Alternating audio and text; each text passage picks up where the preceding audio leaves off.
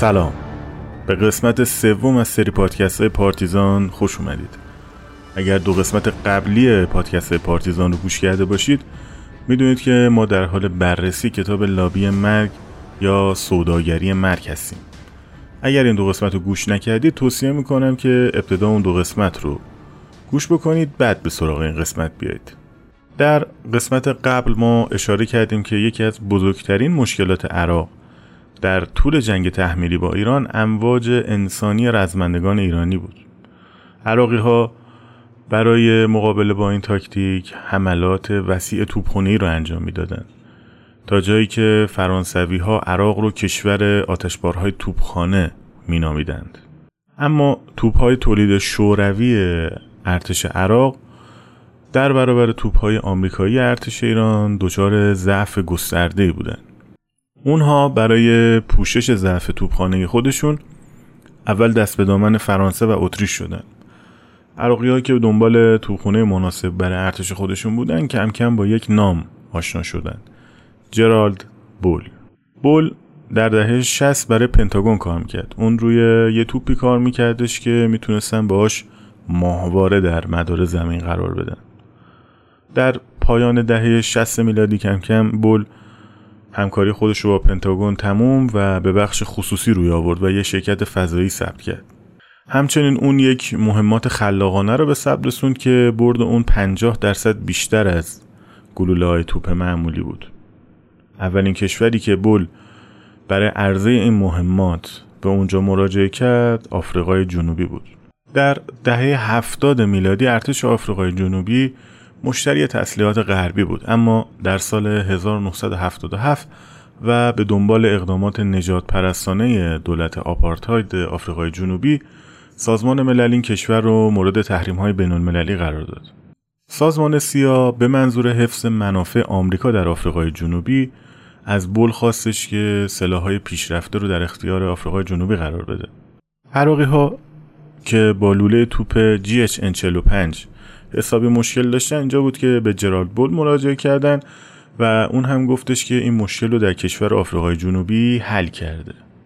در نهایت متخصصین عراقی راهی آفریقای جنوبی شدن تا بتونن مهمات و توپهای جدید رو از این کشور تهیه بکنن و مشکل لوله توپ GHN45 رو هم به کمک آفریقای جنوبی حل بکنن متخصصین عراقی به سرعت راهی آفریقای جنوبی شدن و مقامات آفریقای جنوبی هم توپهای G5 که توسط جراد بول در آفریقای جنوبی طراحی شده بود رو به اونها معرفی کردن این توپ می‌تونست گلوله های 155 میلیمتری رو به فاصله 42 کیلومتری پرتاب بکنه. عراقی ها که کارایی این توپ رو دیده بودن در مرحله اول 100 اراده از این توپ رو به همراه مقادیر عظیمی مهمات به ارزش 520 میلیون دلار از آفریقای جنوبی خریداری کردند. قرار شد عراقی ها بخش اعظم این قرارداد رو با نفت تواتر کنند. همونطور که قبلا هم اشاره کردیم در اون دوران آفریقای جنوبی مورد تحریم های بین المللی بود و به شدت به نفت عراق نیاز داشت صدام که می‌دید چطوری شرکت های اروپایی هم به عراق و هم به ایران سلاح میفروشند و از این قضیه خیلی عصبانی بود خواستار بندی در قرارداد با آفریقای جنوبی شد که این کشور فقط به عراق سلاح بفروشه. با توجه به اینکه کارخونه تولید گلوله های توپ در هر شیفت توانایی تولید 500 گلوله توپ رو داشت و همه این تولیدات رو عراق خریداری کرده بود آفریقای جنوبی هم دیگه نیازی به مشتری دیگه نمی‌دید. بنابراین با این بند در قرار داد موافقت کردن. در قسمت قبل اشاره کردیم که روابط دیپلماتیک عراق و آمریکا یک سال قبل از سر کار اومدن بعثی ها و به دنبال جنگ شش روزه اعراب و اسرائیل در سال 1967 کاملا قطع شده بود و بعد از انفجار مقر تفنگداران دریایی آمریکا در بیروت توسط شبه نظامیان نزدیک به ایران آمریکا از جانب ایران احساس خطر کرد و بدین ترتیب مجددا روابط دیپلماتیک عراق و آمریکا از سال 1983 برقرار شده بود. سفیر عراق در آمریکا که یک فرد به شدت موزی هم بود در محافل خصوصی و مهمانی هایی که با اعضای کنگره آمریکا برگزار می‌شد یک تکه کاغذ رو که همیشه همراه خودش بود به مهمانان نشون می‌داد. این کاغذ از جیب یک رزمنده ایرانی که در طول جنگ ایران و عراق شهید شده بود خارج شده بود و روی اون فلش هایی بود که از سمت ایران به سمت عربستان و اسرائیل کشیده شده بود. اینجا نویسنده اشاره داره به شعار معروفی که احتمالا هممون شنیدیم. راه قدس از کربلا میگذرد. و سفیر عراق هم همیشه عنوان می‌کرده که ما در حال دادن هزینه برای آرامش بقیه کشورهای منطقه هستیم.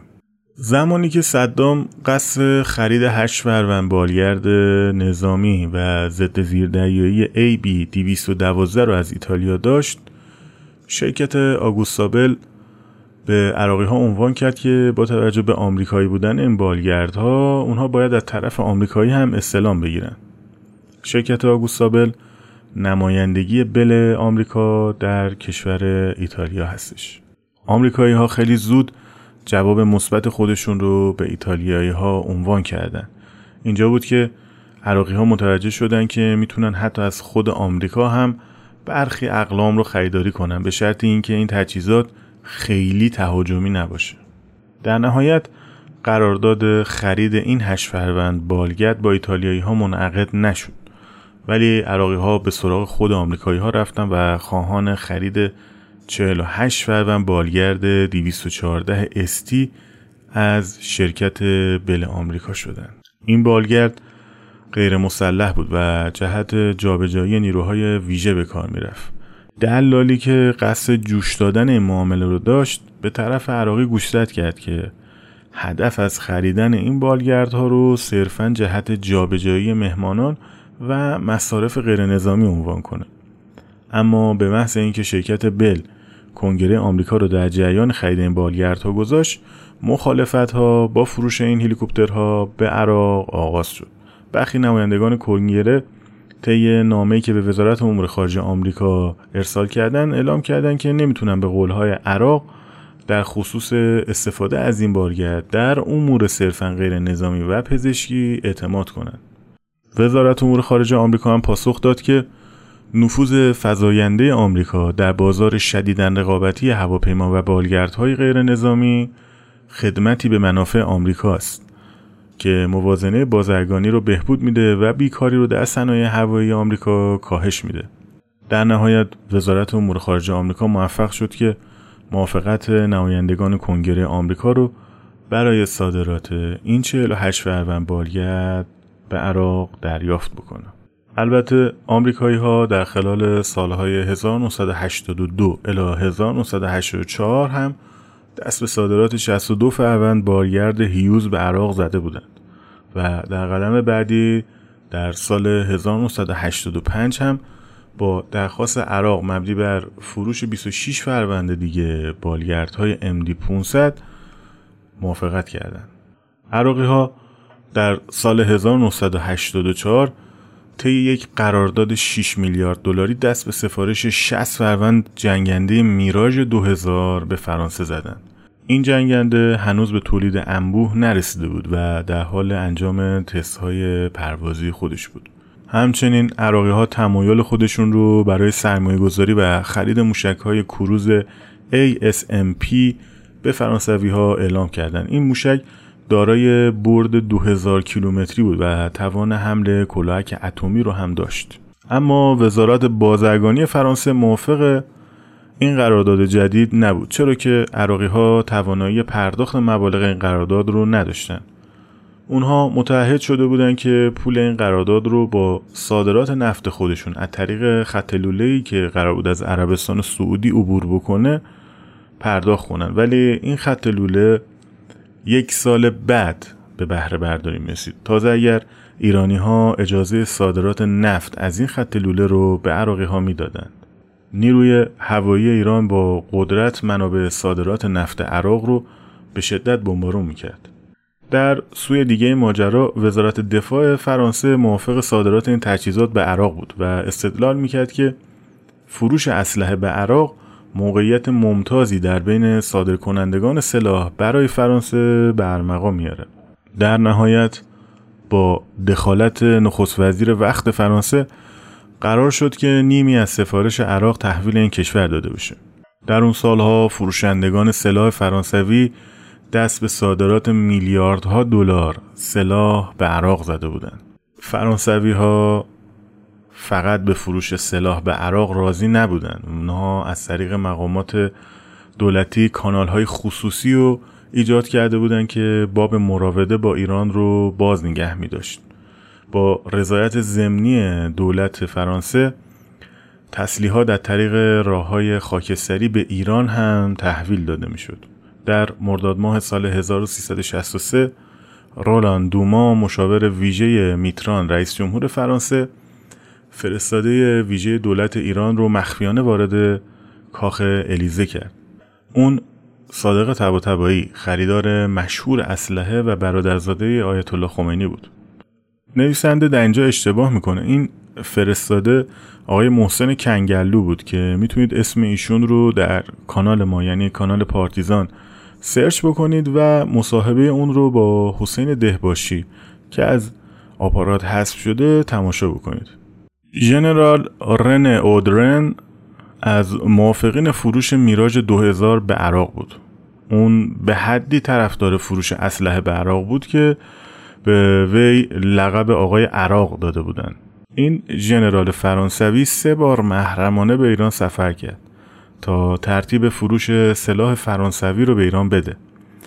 با توجه به مشکلات پیش آمده دولت فرانسه تصمیم گرفت از فروش سلاح به ایران سر باز بزنه. محسن رفیق دوست که در اون زمان وزیر سپاه بود طرف مذاکره با اودرن بود. محسن رفیق دوست به فرستاده دولت فرانسه خاطر نشان کرد که اون شخص اودرن رو مسئول عدم انجام معامله می‌دونه و معتقده که دولت فرانسه از طریق اون خواسته که ایرانی ها رو به بازی بگیره اودرن چند روز بعد و هنگام خروج از منزلش به ضرب گلوله ترور شد این ترور دستگاه فروش اسلحه فرانسوی رو در بخت فرو برد و میتران دستور توقف فروش میراش های 2000 به عراق رو صادر کرد. با بهبود روابط دیپلماتیک عراق و آمریکا متخصصین و خریداران نظامی عراق وارد این معدن بیپایان تکنولوژی در جهان شدند. اونها به سرعت به دنبال شرکت های آمریکایی برای خریدهای جاه طلبانه صدام رفتند. عراق در صدد بود تا کامپیوترهای پیشرفته بردهای الکترونیکی رو برای برنامه موشکی خودش از شرکت های آمریکایی تهیه کنه. کار به جایی رسید که در سال 1985 ریگان رئیس جمهور آمریکا دستور داد تا مقررات MTCR به اجرا گذاشته بشه. ولی اینکه هنوز مراحل قانونی اون طی نشده باشه. MTCR یا نظام کنترل تکنولوژی موشکی صدور موشک های بالستیک و اجزای اون رو ممنوع می‌کرد. به غیر از آمریکا متحدینش یعنی کانادا، ژاپن، فرانسه، انگلیس، ایتالیا و آلمان غربی نیز این مقررات رو بررسی و اون رو پذیرفته بودند. بدین ترتیب دسترسی عراقی ها خیلی سریع به این معدن تکنولوژی محدود شد. صدام که میلیاردها دلار تسلیحات و تکنولوژی از غرب و شرق خریداری کرده بود به شدت مغروز بود و دنبال راه چاره برای پرداخت بدهی های خودش بود. عراقی ها 60 درصد درآمد نفتی خودشون رو در سال 1985 جهت خرید تسلیحات اختصاص داده بودند و صدام روی کوهی از بدهی نشسته بود که ناگهان خبر رسید رزمندگان ایرانی موفق شدن از رود خروشان اروند عبور کنند و شهر فاو رو به اشغال خودشون در بیارن. عراقی ها وحشت زده در سراسر کشور وضعیت استرالی اعلام کردند. اونها سعی داشتن نیروهای ایرانی رو از فاو به عقب برونن. نیروی هوایی عراق طی یک روز رکورد عجیب 725 سورتی پرواز رو به ثبت رسوند ولی فایده این نداشت. ایرانی ها ظرف یک هفته سه هزار رزمنده رو وارد شبه جزیره فاف کرده بودند و در حال تثبیت موقعیت خودشون بودند. در همین روزها ژاک شیراک دوست قدیمی صدام به نخست وزیری فرانسه منصوب شد. اون بلافاصله تحویل اسلحه به عراق رو تسهیل کرد. تحویل اسلحه به عراق به صورت روزانه انجام میپذیرفت عراقی هایی که از بیرون راندن نیروهای ایران از فاو عاجز شده بودند به کمک موشک های ضد کشتی فرانسوی اگزوسه جنگ نفتکش ها رو آغاز کردند.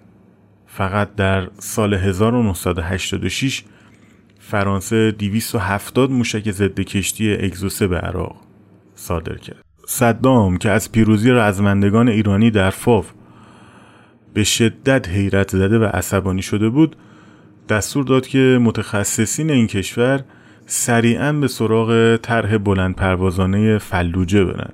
طی پروژه 92 سی قرار شده بود که در 60 کیلومتری غرب بغداد و در منطقه فلوجه کارخونه جدید تولید گازهای سمی توسط شرکت های آلمانی احداث بشه. این کارخانه توانایی تولید عامل اعصاب رو داشت این کارخونه از این لحاظ برای عراقی ها حائز اهمیت بود که می‌تونست مواد اولیه تولید گازهای تابون و سارین رو هم تولید بکنه و نیاز عراق رو به خارج مرتفع بکنه در سال 1986 ایرانی ها طی عملیات کربلای پنج باز هم عراقی ها رو حیرت زده کردند. با اینکه عراقی ها به طرز بی سابقه از سلاح شیمیایی بر علیه نیروهای ایرانی استفاده کردند اما نتونستن نیروهای ایرانی رو متوقف کنند و شهر بسره در آستانه سقوط قرار گرفت. کمی بعد فا شد دولت ریگان در طرح ابتکاری صلح با ایران و جهت آزادسازی گروگانهای آمریکایی که در لبنان تحت اسارت گروه های شبه نظامی طرفدار ایران بودند مقادیر گسترده سلاح، لوازم یدکی و مهمات در اختیار ایران گذاشته. با فاش شدن این ماجرا که به ایران کنترا معروف بود، دولت آمریکا دچار بحران شد. طی این قرارداد موشک های تاو، موشک های هوا به هوای فینیکس، لوازم یدکی جنگنده های F4 و F14 موشک های زمین به هوای هاک و غیره به ایران تحویل داده شده بود با تحویل این تسلیحات عراقی ها به سرعت متوجه تغییر در میدان نبرد شدند طی نبرد کربلای 5 48 فروند جنگنده عراقی سرنگون شد نیروهای زرهی عراق با موشک های تاو هدف قرار می گرفتن و جنگنده های F-14 با قطعات جدید جان تازه‌ای دریافت کرده بودند. که مشکلات جدی رو برای جنگنده های میراژ افیک عراقی به وجود آورده بودند. اینجا بود که هواداران عراق در آمریکا به سرعت وارد عمل شدند و با بزرگ جلوه دادن ماجرای ایران کنترا سعی در فشار مضاعف بر دولت آمریکا داشتند. دولت آمریکا هم در جهت حمایت از عراق صادرات برخی تکنولوژی های نظامی رو به عراق نادیده گرفت. در اون زمان یکی از مشهورترین کارشناسان جهان در زمینه تکنولوژی غنیسازی اورانیوم به روش گریز از مرکز دکتر اشتاملر بود. تکنولوژی غنیسازی گریز از مرکز با سانتریفیوژ که امروزه خیلی اسم اون رو میشنویم انجام میپذیره. اشتاملر در پاییز سال 1987 به دعوت رسمی دولت عراق وارد بغداد شد. و در فرودگاه صدام حسین بغداد مانند یک قهرمان از اون استقبال شد. اون به شرکت خودش گزارش داده بود که هدفش از سفر به بغداد مشاوره در خصوص انرژی خورشیدی و پروژه های آبیاری هستش. عراقی ها اشتامله رو به یک آزمایشگاه فوق سری بردن و نقشه هایی رو به اون نشون دادن که اشتامله رد دیدن اونها شوکه شد. این نقشه ها درست مثل نمونه هایی بودش که در شرکت مان آلمان وجود داشت و احتمالا عراقی های نقشه ها رو از شرکت مان به سرقت برده بودن. صدام که نمی‌تونست از فکر سلاح های اتمی خارج بشه بعد از بمباران راکتور اوزیراک توسط اسرائیل که در قسمت اول همین پادکست مفصل به اون پرداختیم حالا به دنبال راه حل جدیدی برای غنیسازی اورانیوم و تولید بمب اتم عربی بود. عراقی ها دکتر اشتاملر رو به یک آزمایشگاه فوق سری در خارج از شهر بغداد بردن. که زیر زمین مدفون شده بود و به شدت از اون محافظت می‌شد. اشتاملر از چیزی که می‌دید حیرت زده شده بود. در این مرکز که زیر زمین مدفون شده بود سانتریفیوژ هایی برای غنیسازی اورانیوم تدارک دیده شده بود. عراق چندین دستگاه سانتریفیوژ رو از برزیل تهیه کرده بود. برزیلی ها این دستگاه رو طبق قرارداد 1975 در اختیار عراقی ها گذاشته بودند. اشتاملر در این آزمایشگاه محرمانه دستگاه های بسیار پیشرفته از کشورهای آمریکا، آلمان غربی و فرانسه دیده بود. همچنین عراق 500 تن کیک زرد از کشورهای برزیل، پرتغال و نیجریه خریداری کرده بود. اما عراقی ها با یک مشکل عمده برای تنظیم سانتریفیوژ ها روبرو بودند و به همین جهت از اشتاملر دعوت کرده بودند که به عراق بیاد.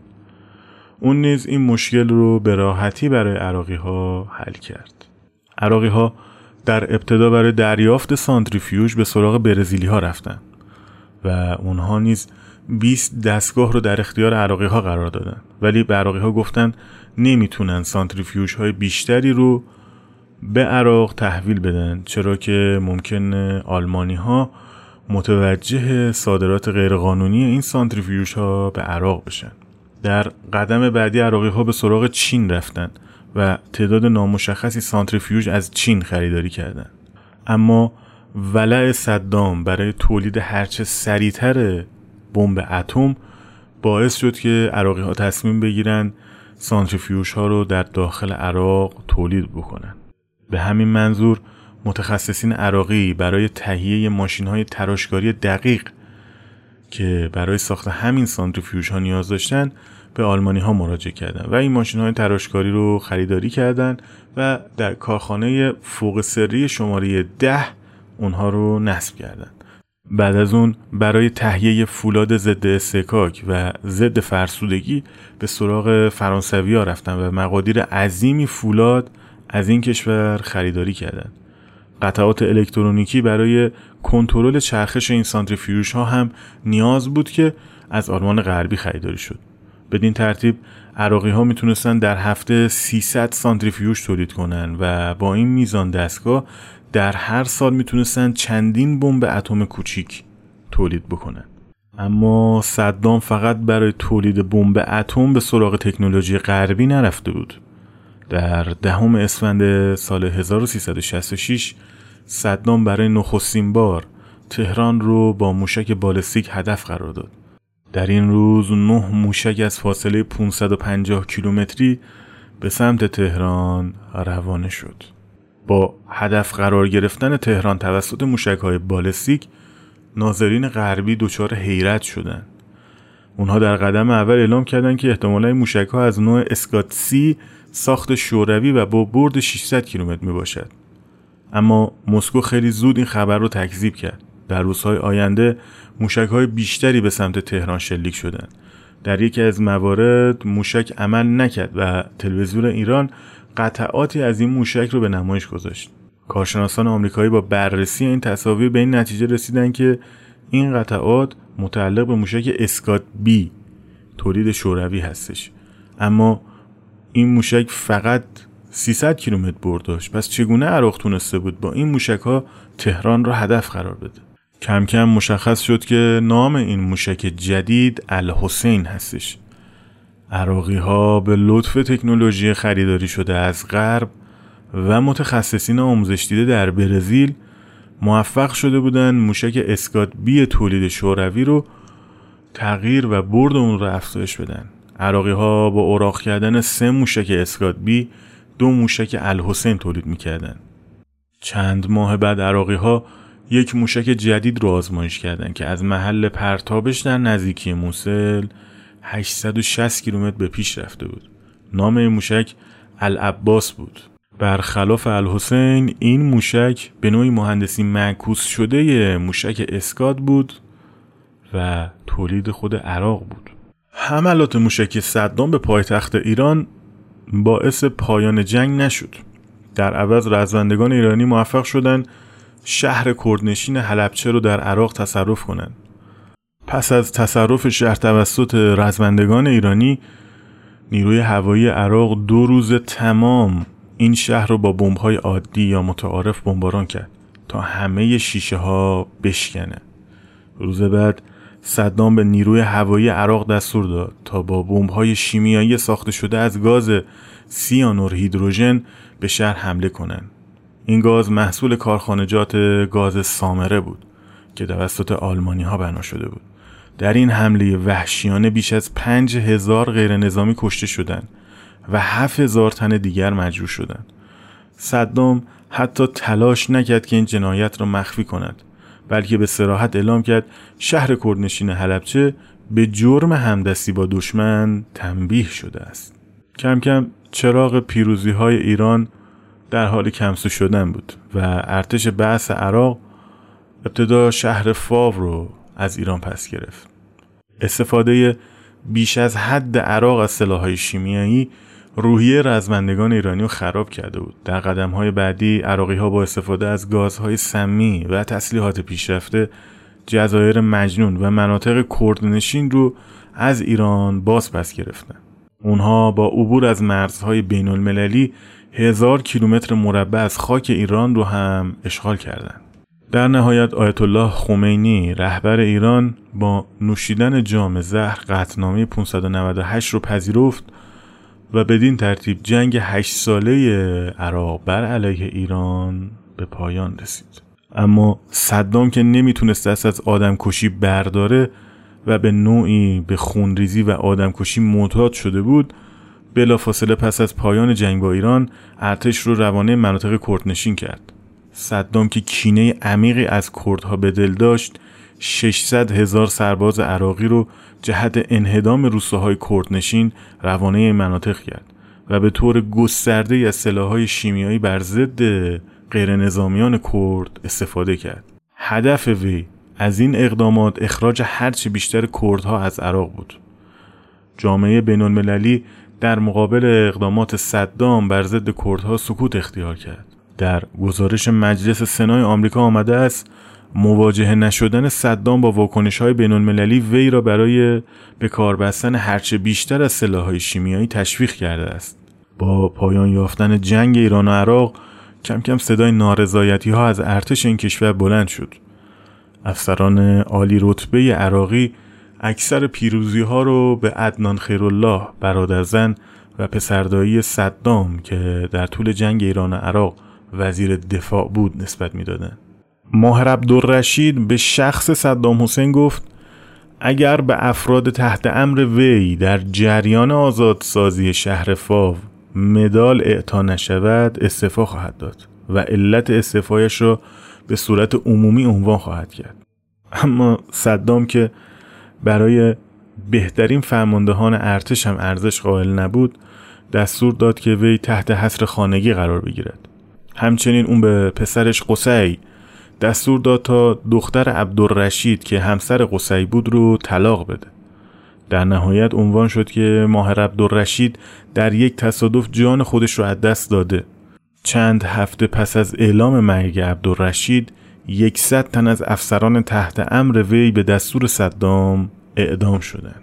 کامل جیجو پیشمرگ شخصی صدام که غذاهای صدام رو تست کرد برای اون دختران جوانی رو از اکثر نقاط کره زمین فراهم می‌کرد در بین صدها دختری که جیجو برای آقای دیکتاتور می آورد صدام دلبسته یکی از اونها شد که دختر یک تاجر بغدادی بود صدام قصد داشتش که از اون فرزندی داشته باشه. ماجرای عاشقانه صدام و دختر تاجر بغدادی کم کم تبدیل به یک فاجعه خانوادگی برای صدام شد.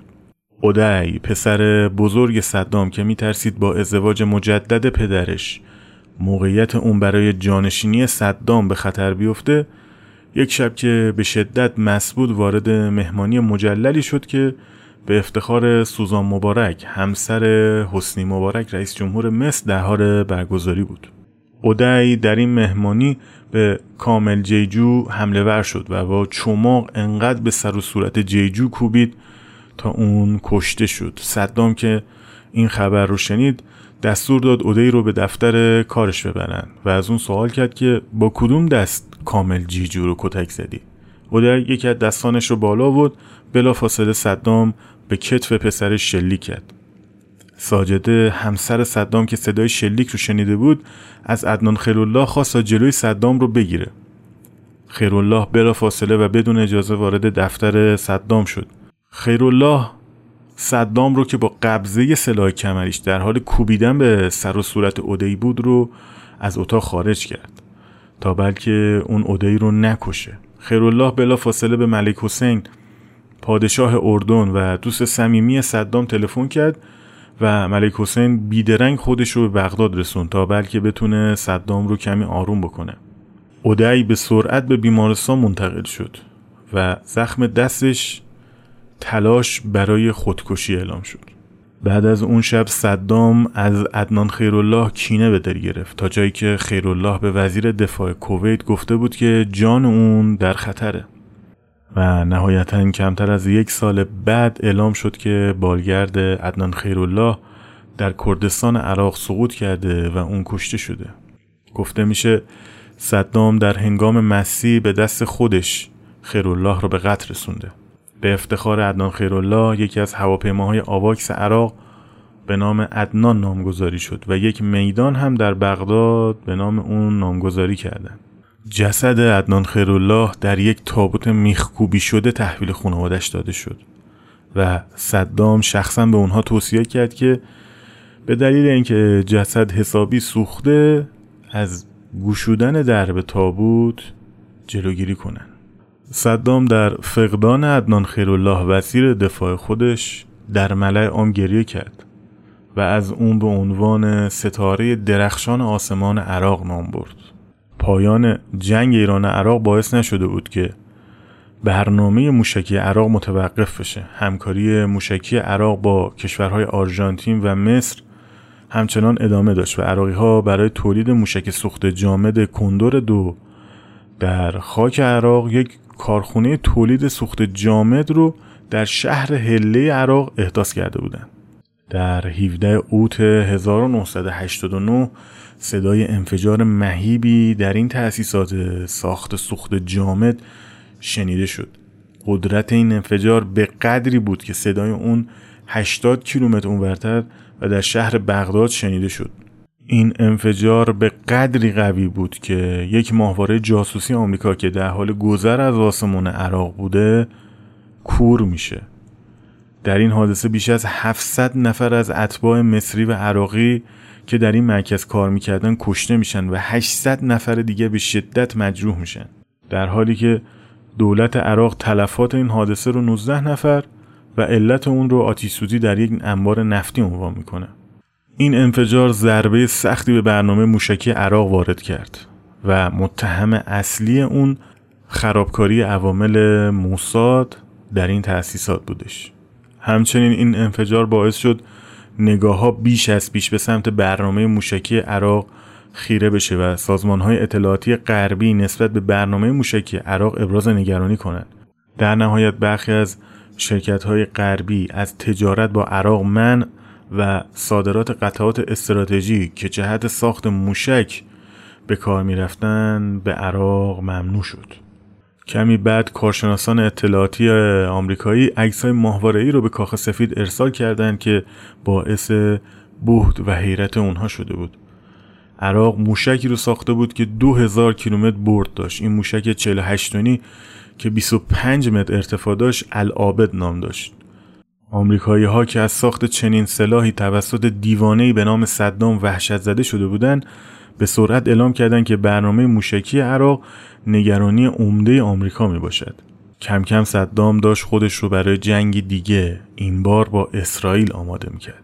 عراقی ها یک اسکادران جنگنده میراج اف که خودشون رو در اردن مستقر کرده بودند که به لطف دوربین هایی که فرانسه به عراق فروخته بود می‌تونست با پرواز بر روی رود اردن تا عمق 65 کیلومتری داخل خاک اسرائیل رو رصد کنه همچنین عراقی ها به لطف جرارد بول در حال تدارک و ساخت یک سلاح مخوف دیگه بودند.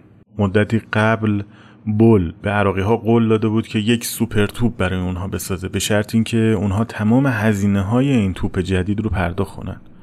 بول ایده این سوپر توپ رو از توپ پاریس گرفته بود این توپ در اواخر جنگ اول جهانی توسط آلمانی ها جهت هدف قرار دادن پاریس ساخته شده بود و 100 کیلومتر برد داشت. بول به مقامات عراقی گفته بود که تونسته نقشه های این توپ رو از دختر سازنده اون بگیره. همچنین اون به عراقی ها گفت هزینه ساخت این توپ حدوداً 10 میلیون دلار است و عراقی ها به سرعت پذیرفتن که هزینه های اون رو پرداخت کنه. طبق قرارداد جرارد بول چهار سوپر توپ رو برای عراقی ها می ساخت که دارای کالیبر 350 میلیمتر و طول لوله 56 متر بود. توپ بعدی که بول به عراقی ها قول بود اون رو بسازه دارای کالیبر 1000 میلیمتر و طول لوله 107 متر بود که در هر شلیک می‌تونست گلوله‌ای به وزن 10 تن رو شلیک بکنه. جرارد بول جهت تهیه لوله این سوپر توپ ها یک شرکت فرعی در انگلستان تأسیس کرد و به شرکت سازنده این لوله ها عنوان کرد که این لوله ها جهت استفاده در یک پروژه پتروشیمی در عراق به کار خواهد رفت. اما شرکت سازنده این لوله ها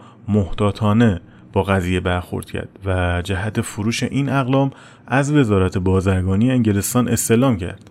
وزارت بازرگانی این کشور هم فروش لوله ها به عراق رو فاقد منع قانونی اعلام کرد. البته بول یک نکته رو به عراقی ها نگفته بود و اون همین بود که قصد داشته این سوپر توپ رو در سال 1983 به یک مشتری دیگر در خاورمیانه بفروشد. این مشتری طی یک سری آزمایشات عملی بودن پروژه رو زیر سوال می‌بره. این مشتری کسی نبود جز اسرائیلی ها عراقی ها اون روزها مشغول چانه زنی برای خرید توپ های جی از آفریقای جنوبی بودن. این توپ می‌تونست گلوله های 155 میلیمتری رو تا برد 40 کیلومتری پرتاب بکنه. ولی عراقی ها معتقد بودن که قیمت اون زیاده. وقتی این موضوع رو با بول مطرح کردن اون به عراقی ها گفتش که توپ جیشیش رو خودش طراحی کرده و اگر عراقی ها حاضر باشن هزینه ها رو پرداخت بکنن حاضره که مدل اختصاصی رو برای عراق طراحی بکنه. در نهایت قرار میشه بول دو مدل توپ 155 میلیمتری و 210 میلیمتری رو برای عراقی ها طراحی کنه که این دو توپ رو بعدا مجنون و فاو نامگذاری کردن. اسرائیلی ها که ارتباط بول و عراقی ها رو زیر نظر داشتن در نهایت جرارد بول هنگام خروج از منزلش در بروکسل هدف گلوله قرار گرفت و ترور شد. بعدها مشخص شد که این ترور توسط عوامل موساد انجام شده و بدین ترتیب پروژه های مجنون و فاو به نتیجه مطلوب عراقی ها نرسید و هرگز به تولید انبوه منجر نشد. اما قبل از مرگ بول پروژه توپ از هزار در حال اتمام بود. این توپ بردی نزدیک به هزار کیلومتر رو داشت و می‌تونست اسرائیل رو هدف قرار بده. این توپ توان شلیک دو گلوله در دقیقه رو داشت و در صورتی که صدام می‌تونست به بمب اتم دست پیدا کنه این توپ می‌تونست قبل از اینکه جنگنده های اسرائیلی به پرواز در بیش از نصف اسرائیل رو بخار کنه. زمانی که برادر کوچکتر اسهزار یعنی پروژه بابل آماده شده بود اولین گلوله آزمایشی خودش رو به فاصله 700 کیلومتری پرتاب کرد. حالا زمان قدم بعدی صدام فرا رسیده بود. دو روز بعد از شلیک توپ بابل نخستین اسکادران هوایی مشترک بین عراق و اردن با نام اسکادران هوایی امت عربی تشکیل شد. این اسکادران در نزدیکی مرز اسرائیل و اردن مستقر شد. چند ماه بعد نخستین سالگرد شورای همکاری عرب در امان پایتخت اردن با شرکت رهبران کشورهای عراق، اردن، مصر و یمن در حال برگزاری بود. صدام در سخنانش در سالگرد این شورا گفت در صفوف اعراب خوب برای بزدلانی که جز تسلیم در برابر اراده آمریکا راهی ندارند جای نیست. این سخنان صدام به مزاج حسنی مبارک رئیس جمهور مصر خوش نیامد. مصر طی پیمان کمپ دیوید اسرائیل رو به رسمیت شناخته بود و سالی 3 میلیارد دلار کمک نقدی از آمریکا دریافت می‌کرد. حسنی مبارک در اعتراض به این سخنان صدام سالن کنفرانس رو ترک کرد و صدام هم وی رو آستان بوس خطاب کرد. همچنین صدام خطاب به آمریکایی ها گفت استراتژی آمریکا به یک اسرائیل تجاوزگر نه صلح دوست نیاز دارد این احتمال به طور جدی وجود دارد که اسرائیل ظرف پنج سال آینده حماقت های تازه را مرتکب شود. همچنین صدام به آمریکایی ها گفت نیروی دریایی اشغالگر خود را از خلیج فارس خارج کنید. اما عمده ترین مشکل صدام برای آغاز جنگ جدید و حمله به اسرائیل وضعیت اسفناک خزانه عراق بود. عربستان سعودی و کویت به هیچ وجه مایل نبودند 35 میلیارد دلار بدهی عراق رو ببخشند و قیمت نفت هم به شدت سقوط کرده بود. با روشن شدن هدف بعدی صدام کشورهای غربی به سرعت تیمهای خرید تسلیحاتی عراق رو شناسایی و اونها رو بازداشت می‌کردن تا از ارسال اقلام خریداری شده توسط عراق جلوگیری کنند در همین زمان بود که شبکه تدارکاتی جرادبول در انگلستان که مسئول تهیه لوله توپ اس هزار بود لو رفت و گمرک انگلستان قطعات این توپ عظیم و جسه رو مصادره کرد. با بالا گرفتن تنشها صدام دستور داد تا در اجرای برنامه اتمی تعجیل صورت بگیره. عراقی ها به سرعت به سراغ پروژه کارخانه دیوکسید اورانیوم در نزدیکی بیجی رفتند. در همین حین اولین سانتریفیوژ تولید عراق آماده بهره برداری شده بود. و مهندسین عراقی برای راه اندازی سایر سانتریفیوژ ها نیاز به سرپوش های فولادی داشتند. شبکه تدارکاتی عراق به سرعت وارد عمل شدند تا فولادهای خاص مورد نیاز را تهیه کنند. اونها سریعا به سراغ بهشت دلالان اسلحه و دیکتاتورها و ذخیره کننده های مخفی پول یعنی سوئیس رفتند. اما شانس با عراقی ها یار نبود و فولادهای خریداری شده از سوئیس و درست در زمانی که اونها آماده ارسال به عراق می شدن در فرانکفورت مصادره شدند. همچنین تدارک کنندگان تسلیحاتی عراق چهار کوره خلاء بسیار بزرگ برای ذوب تیتانیوم، زیرکونیوم و پلوتونیوم از شرکت های آمریکایی جهت پیشبرد ساخت سلاح اتمی خریداری کرده بودند.